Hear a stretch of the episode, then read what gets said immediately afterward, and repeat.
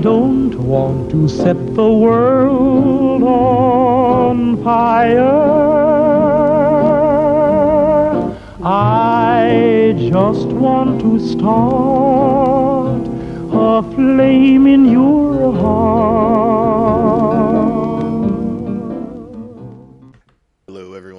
Welcome to an episode of Uncanny Treks where we cover Star Trek Picard and Copenhagen Cowboy.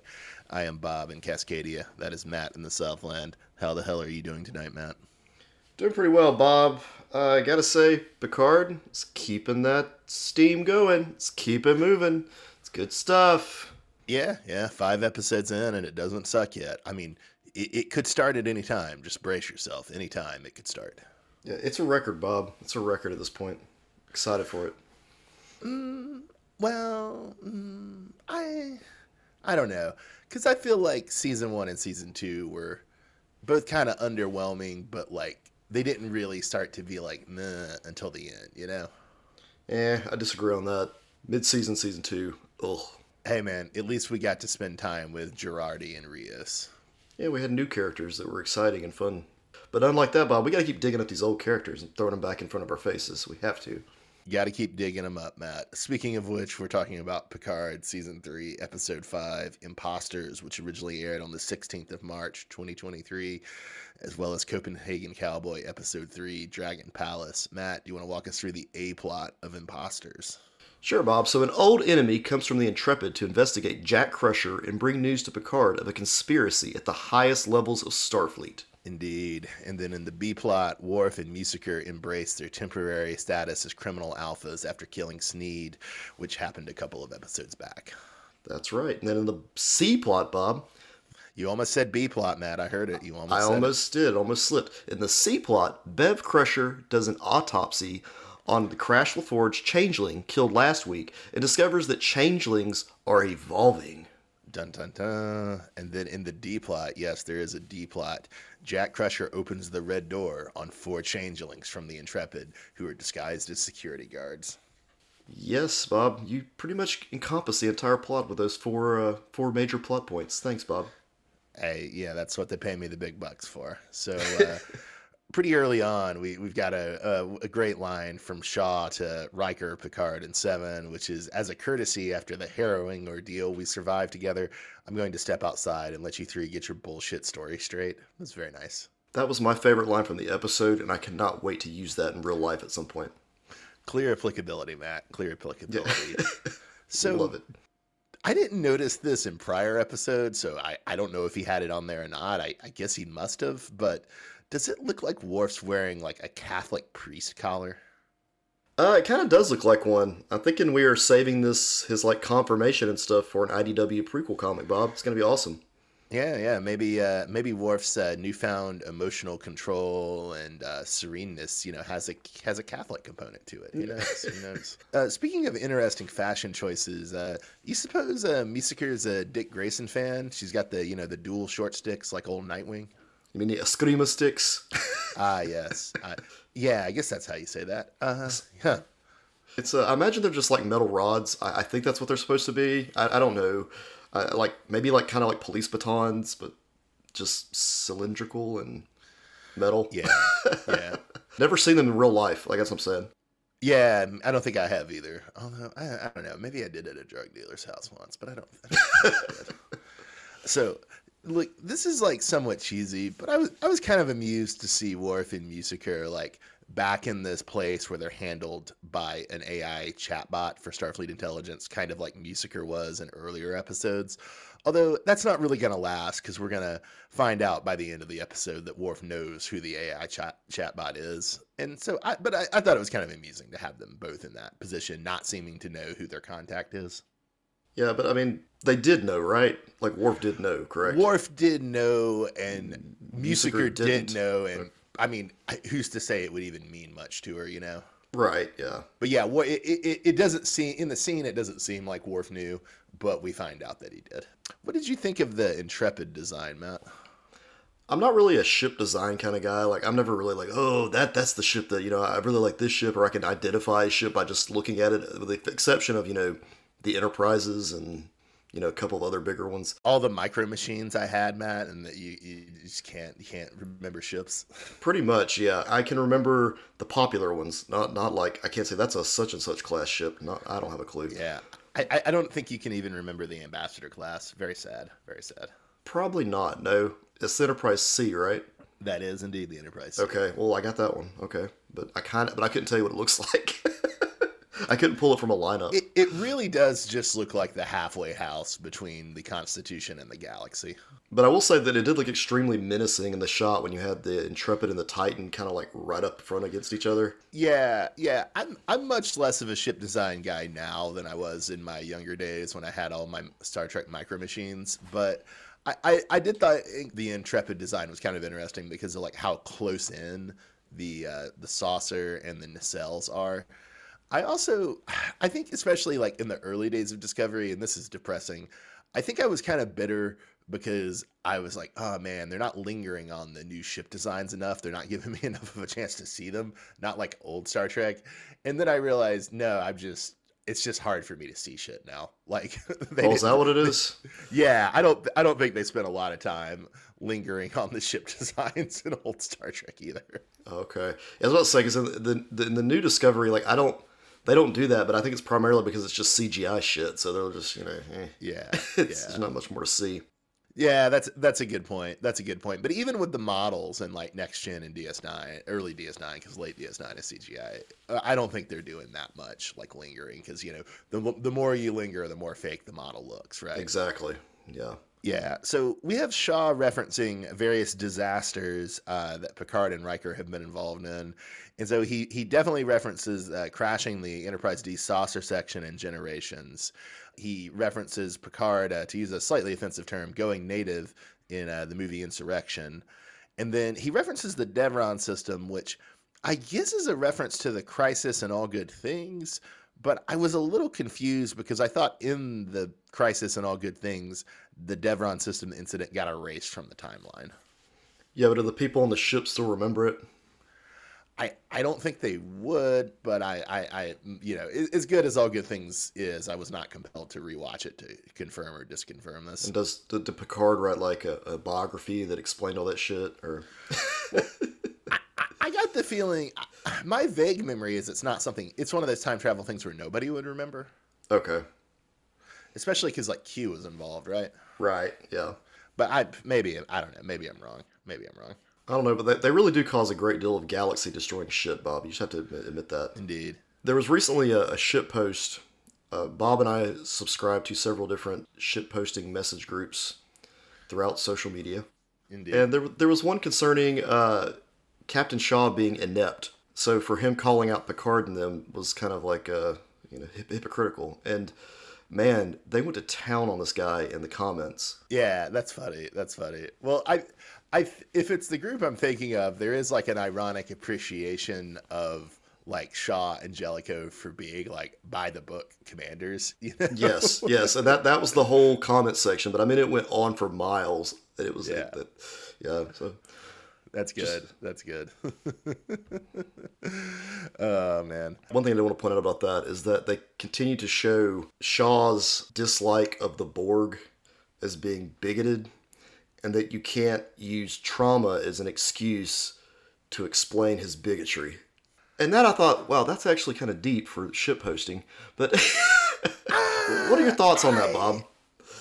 Like, look, like, I, I just think that entire framing is stupid. Like, uh, so Shaw being an an ass to seven, I like. Okay, we're given maybe some reason to believe that it's like bigotry. I don't know. It just seems to me that there's a big difference between your interpersonal attitude to an ex Borg and your attitude about the Borg. Does that does that make sense? That does make sense, yes. to, to be like bigoted against the Borg, full stop. Uh, I, how possible even is that? I mean, they're a, they're a malevolent collective bent on exterminating you.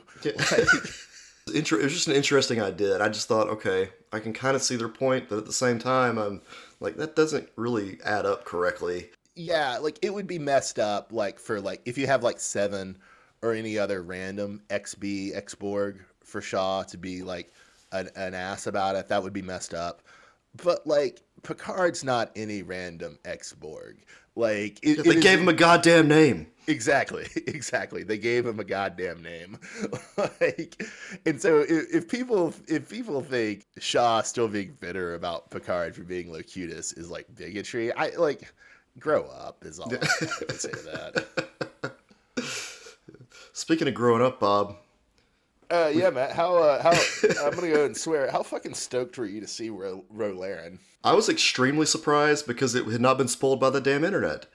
I am Yeah. like so thankful when this happens because it's such a rarity in this day and age for us to be surprised by something. And I don't even go looking for it anymore, Bob, and it still just pops up right in front of my face. Yeah, I, I think I'm luckier than you in that I, I don't tend to run across that stuff as much. Yeah, I don't know. Ro also might be kind of perfectly positioned where her return does feel like a big, cool deal, but it's also like, it's not like she's one of the original cast, you know? Oh yeah.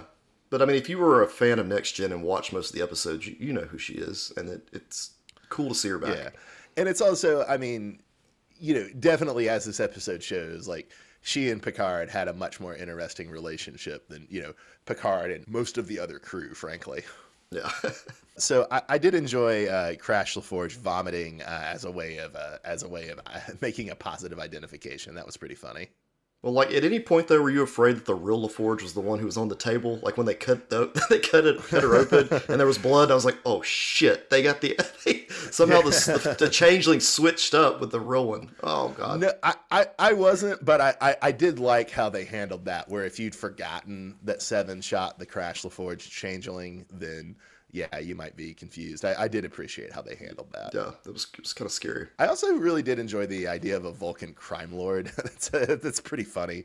Uh, his name is Kren. He's played by Kirk Acevedo, who was one of the main characters on Oz, and I guess he's the lead on Twelve Monkeys. Is that right? I think that's correct. Yes, I've watched the first three episodes of Twelve Monkeys now, and I'm just kind of on the fence about it. I wonder if it's one of those that like has to you have to get later in the, in a season Yeah. for it to click. Yeah. That's the problem with most TV shows is that you have to get into like so many episodes before it really starts to get good. And I just sometimes it's hard to get over that hump.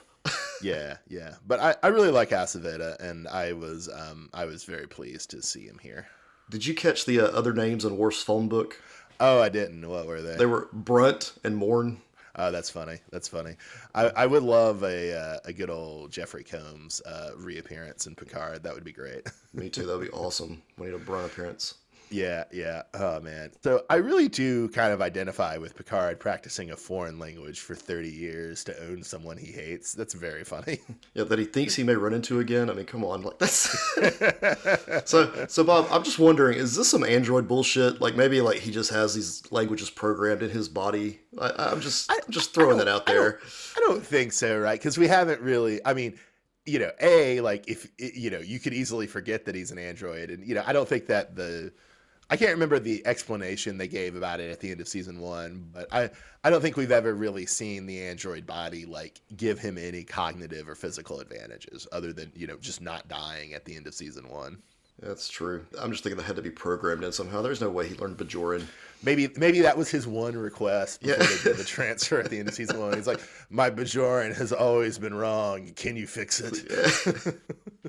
Speaking of Bajorans, Bob, Yeah, so I was a little I don't know, the the Bajoran earring violating the Starfleet dress code thing. That was always kind of weird and xenophobic. So it's like on the one hand, I respect that they're continuing like the debates that Picard, Riker, and Ro had in her first appearance about that. But on the other hand, it was just like I don't know if that's the best thing to be reminding people of. yeah, it's not, it's not kind of weird and xenophobic. It just flat out is. And uh, they let Worf wear his damn sash all the time. Why can't she wear her earring?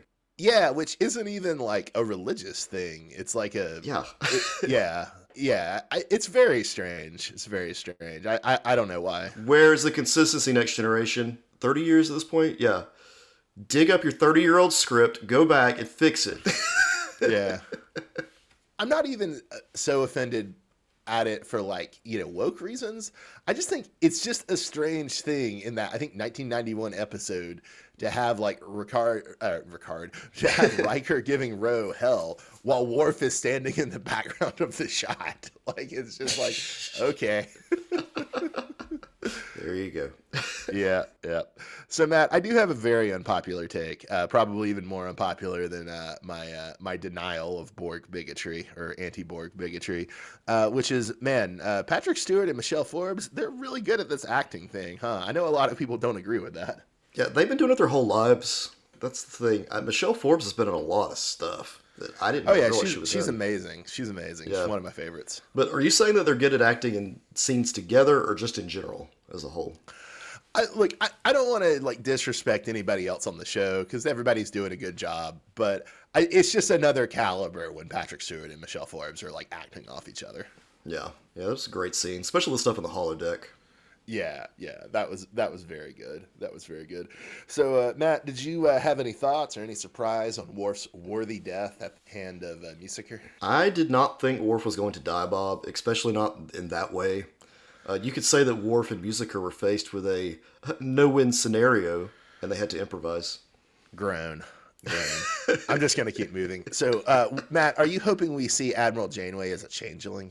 I would love to see Admiral Janeway as a changeling. I would love to learn that Prodigy is entirely the product of changeling meddling. That's what Oh, I that they're all that they're all changelings. yes, they're all the new changelings. That's, uh, that's what the Star Wars protagonist of Prodigy is. He's actually just a changeling, the new, Oh. the evolved changeling. You know, I'm just stoked that we're bringing so many pieces from DS9 and the Dominion War. That's getting me excited. I guess when you put it like that, it does make your uh, your tinfoil hat theory that you've been pounding for three seasons now, uh, that Sisko's going to show up more plausible. But I I don't know. I still don't feel like they're going to do that. Sisko's gonna save the universe with his prophet powers. He's get, he's going to come out of that wormhole, baby. Going back to uh, Prodigy, Bob. Yeah, yeah. The, the weirdest thing about Prodigy, and, and uh, this is kind of a far fetched thing, but Uh-huh. there's a video game of Nickelodeon characters that are f- like they fight each other, and they also Uh-huh. they also do racing cars and stuff like that. But it's all their different properties. So it's like Kingdom Hearts for Nickelodeon or whatever. Kind, well, kind. No, it's more like uh, you know what Smash Brothers is for Nintendo. Like they have. I've heard of it, but I actually don't know what it is. It's like all the different Nintendo properties. They they get to fights. You fight. So it's like Kingdom Street Hearts Fighter. for Nintendo.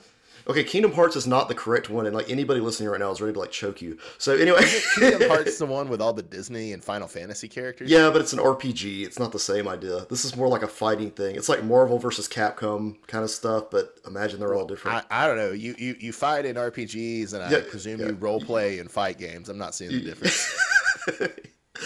Damn it, there are people ready to claw your eyes out now. Anyway, so let, let them come, Matt. Let Yeah, them come. what you should say, Matt, is my prejudice against gamers is not excusable from my trauma from games. That, that is the truth. I was there. So I'm starting to think and this is going to be so fucking weird. But they're, when they come out mm-hmm. with the sequels to some of these games, which they mm-hmm. inevitably will, there will be characters from Prodigy in those games, and that is going to be uh. ins- that is going to be the weirdest shit. Like if they put in like Catherine Janeway as one of the fighters, or but they'll probably go with the more alien types, you know, the the the, the, kids. the yeah. kids. Yeah, but still, I'm just thinking. Yeah, that the right the rights for Janeway might be more complicated. right. I'm just thinking that's going to be a weird ass thing. That is interesting. Yeah. I did enjoy that Worf was unable to finish his exposition about the Kalis technique of faking death. That was very funny. Yeah, find out how he practiced for years to slow his heart rate in the upcoming IDW comic. Uh, I did enjoy uh, Shaw's verdict uh, uh, after Ro and Picard had their confrontation of fastest court martial I've ever seen. Yeah, that shit was quick. I mean, it wasn't a real court martial. Yeah, I- Shaw, Shaw's observant. He is. He is. And I do want to. I do just want to give uh, respect to Michelle Forbes. So obviously, you know, Ro dies this episode, and just respect to Michelle Forbes for absolutely refusing to be in another Star Trek show. She's like, "Nope, you get me back for one episode, then you kill me." I just think that adds to why I appreciate her appearance in this episode because sometimes, you know, less is better. And in this case, I think, yeah. What you you don't want to see her turn up as a shitty Force ghost in the last Picard episode, Matt? No, Bob, and I don't want to see her in some fucking prequel where she's hanging out with Worf. Yeah, yeah. I mean, well, IDW will let that happen, but Yeah. you, won't, you won't see you won't see that in live action. so, were you kind of surprised that Worf knew his SI contact was Ro? I I'd have figured he would have taken her joining the Maquis even more personal than uh, Picard did. So Worf's a changed man, Bob, after all the ups and downs he's had throughout his life. You know, in Next Gen, DS9, the movies. I'm sure he forgave her. But I want you to check out the IDW prequel comic where we see this all play out. Ah, yes, yes. Yeah, I guess, yeah, you make a good point that this is supposed to be like Chill Worf. And Yeah. so, yeah, Chill Worf isn't into holding grudges as much. You know, it'd be nice to see Chill Worf hanging out with Quark now. Yeah. All right, Bob, before we transition to Cowboy, I just want to take Uh-huh. a moment to address the elephant in the room. Uh, what the fuck is up with Jack? I, Section 31 programming, I don't know. I read somewhere, Bob, that it could be a Wraith. What are your thoughts on that? I guess it could be, yeah. That seems, because, yeah, I guess they did associate the Pah-wraiths with the color red, didn't they? Mm-hmm. Um, yeah, that- that, Yeah. could be. Yeah, could be. some I Wraiths up in there. I still don't know if you necessarily would want to bring Sisko back for that, but eh, okay. Throwing it in there. Keep dreaming, Matt. Keep dreaming. Let's move on to the Cowboy show, Bob. All right, we're talking Copenhagen Cowboy, episode three, Dragon Palace. Matt, do you want to walk us through that A plot? So, Mother Hulda employs Miu at the Dragon Palace and to use her miraculous powers to heal the migraines of Mr. Shang, the gangster Hulda is in debt, who has her daughter and forces her to feed corpses to pigs. Yes, yes. And then in the B plot, we see glimpses of the home life of Niklas, the killer of Simona, who chills with pigs and his parents. Towards the end of the episode, the two plot lines again collide in a negotiation instead of murder this time. So, Matt, did you feel like the camera was rotating and tracking a lot more uh, in this episode as, as compared to the two previous? Yeah, lots of swinging around the sets, which was really creepy at times. It, it was a good effect. Yeah, yeah, very, di- very disorienting, and yeah, like not actually di- doesn't actually make you nauseous, but makes you feel like you might become nauseous, which I think is good too. So, Matt, have you ever considered using a mysterious Balkan girl to heal your migraines? No, but I was very thankful that Miu wasn't being turned into like a fighter, which is what I thought they were going for. Mm-hmm. I thought maybe she was just being flung into you know another pit of hell after you know having to deal with the the brothel. I mean, they took they took pictures of her, and then she was made over in that weird scene where Nicholas is staring at the wallpaper. Mm-hmm. It, it was just all too similar to the whole brothel thing, so I got I got worried for her. But then when she was there to fix the dude's migraine, I was like, okay, cool. Yeah, yeah, they did do a very good job of like sort of paralleling Rosella and Mother Hulda as like two different like kind of female mentor figures from Miu. And then like you you think like Mother Hulda might be evil, but like yeah, t- by the end of this episode you don't really see any reason to believe that, right? So Matt, have you ever slept for 18 hours? Bob, I've, uh, if I ever slept for 18 hours straight, uh, Yeah. I don't think so. Not unless I was like really sick. Uh, I sleep more than the average person, but anything above 12 hours is like pushing it. Yeah. I, I will say that this dude getting his migraines fixed and then sleeping at a bar for uh, 18 hours straight, that's insane. That'd be very uncomfortable. presumably he's deeply deeply sleep deprived and has a lot to make up for that is that is pretty crazy that is pretty crazy so does uh, mother Hulda's practices of uh, smoking while she's cooking and chainsawing corpses does it make you want to smoke it makes me want to smoke Not really, Bob. I'm not a big smoker, but what kind of health score do you think this place gets? Like, you've got dead bodies wrapped in plastic on the dining room floor. You got barefoot dudes having metal procedures on the table. You got the cook smoking while cooking. That that's the least of my worries. I mean, i mean i feel like chang and mother Hulda intimidate the uh, the health inspector sufficient that they get an okay score yeah, I, yeah, I could see that. I guess if you do walk in, you got dead bodies on the floor. You're probably just gonna turn around and go away. Yep, yep. A plus. Moving on. Were you surprised that uh, Nicholas's father, Michael, had a religious speech that climaxed in being about his cock? So sadly, Bob, I was surprised by the, the, the prick comment at the end, but I was Yeah. not really that surprised by its ties to religion and to the bloodlust. It kind of goes hand in hand. Yeah, yeah. And uh, any any speculations on uh, what was in the gift box that Nicholas impaled with the scissors that his mother Bet gave him? So it's meant to represent the boy's frustration. You know, we know that no regular gift would calm him down, so his parents provide him with the opportunity to murder something. Uh, the father brings him uh, whatever living thing was in that box, the mother hands him the scissors. I'm guessing it was a hamster. Yeah.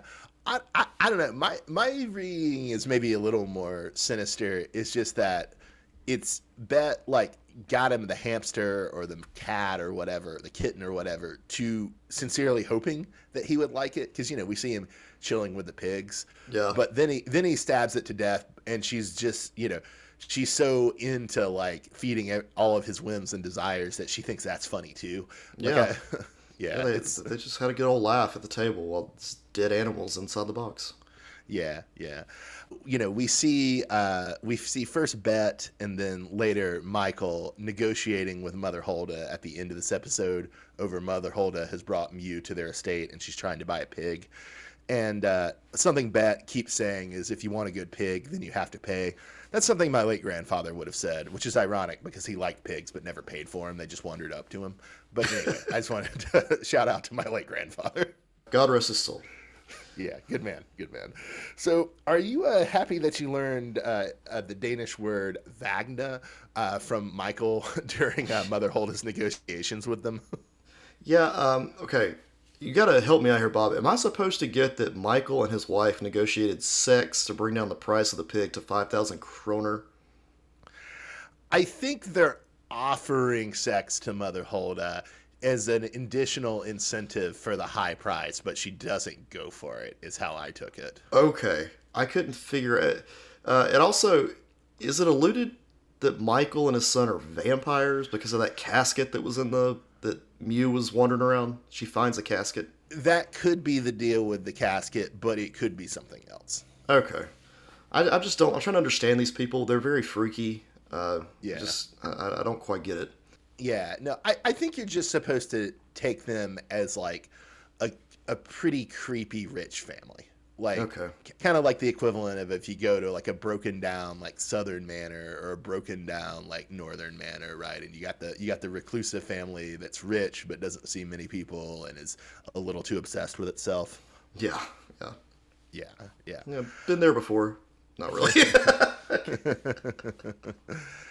Um, and I, I guess the moment where we really know that Mother Hulda is uh, probably a good person, you know, you, who who knows what happens in episode four through six, but you know, uh, she brings Miu to the Nicholas's estate, and we see Miu wandering around while Hulda is negotiating, and she sees Simona's ghost on the estate, and she tells Mother Hulda about it, and Mother Hulda offers to return with her.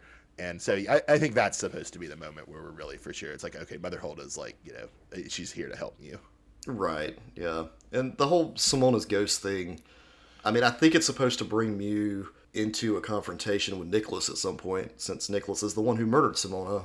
Yeah, and we I don't think we knew this before, but we kind of learned here. It's like okay, that it wasn't just a random pig house, but it was like or a, whatever you call barn, whatever you call Yeah. it, but it was like the barn on the estate. That's why Right. Simona's ghost is around. Yeah, yeah. All right, Matt. So uh, as is traditional, uh, what Picard character should be on Copenhagen Cowboy this week, and vice versa? I want to see how Beverly would cure migraines and Mm. Miu would have performed the autopsy. These are important questions. These are Yes. important questions. I also would want to see how Worf would handle negotiations for the pig, because he could have said something about his two dicks. That that really would have got uh, Bet going. I bet if he brought up the two dicks, if he'd just been unimpressed by Michael's talk of his cock and be like, "Have you ever seen a second one?" Yeah. what about you, Bob? Uh, I think it would be really amusing to see how uh, Mother Hulda would deal with the Changeling conspiracy, and it would also be really amusing to see how Ro would run the Dragon Palace. Nice. So, Matt, who was your character of the week? Well, it was obviously Ro. I mean, Yeah, hands down. clearly. Yeah, no, no argument there. No argument there. And then for episode of the week, Matt. Got to give it to imposters, Bob. Picard season three. It's looking good. Yeah, yeah. Imposter's really good, man. I, I'm gonna give it to the Dragon Palace just because uh, Nicholas and Michael's creepy scenes I, I find like really compelling, Re- deeply unsettling, but really compelling. I kind of think this would have been better if we compared Picard season two to Copenhagen Cowboy because the point was like supposed to be one was going to be terrible and the other was going to be weird. but if one is, and but if one is, one is good and then one is good and weird, I don't know. Just the comparison doesn't work as well. Yeah, I agree. it's still fun, Bob. But they're both good shows to watch. So if you're listening to this, watch them both, please. They're, they're Watch good- them both. Watch them both. good stuff. Yeah, what? 2023, not a, not a bad year in television at all so far. All right, so this has been Uncanny Treks, talking Star Trek Picard and Copenhagen Cowboy. We'll see you in a week to talk uh, Star Trek Picard, and in two weeks to talk Star Trek Picard and Copenhagen Cowboy. Have a great night, everyone. Thanks for listening.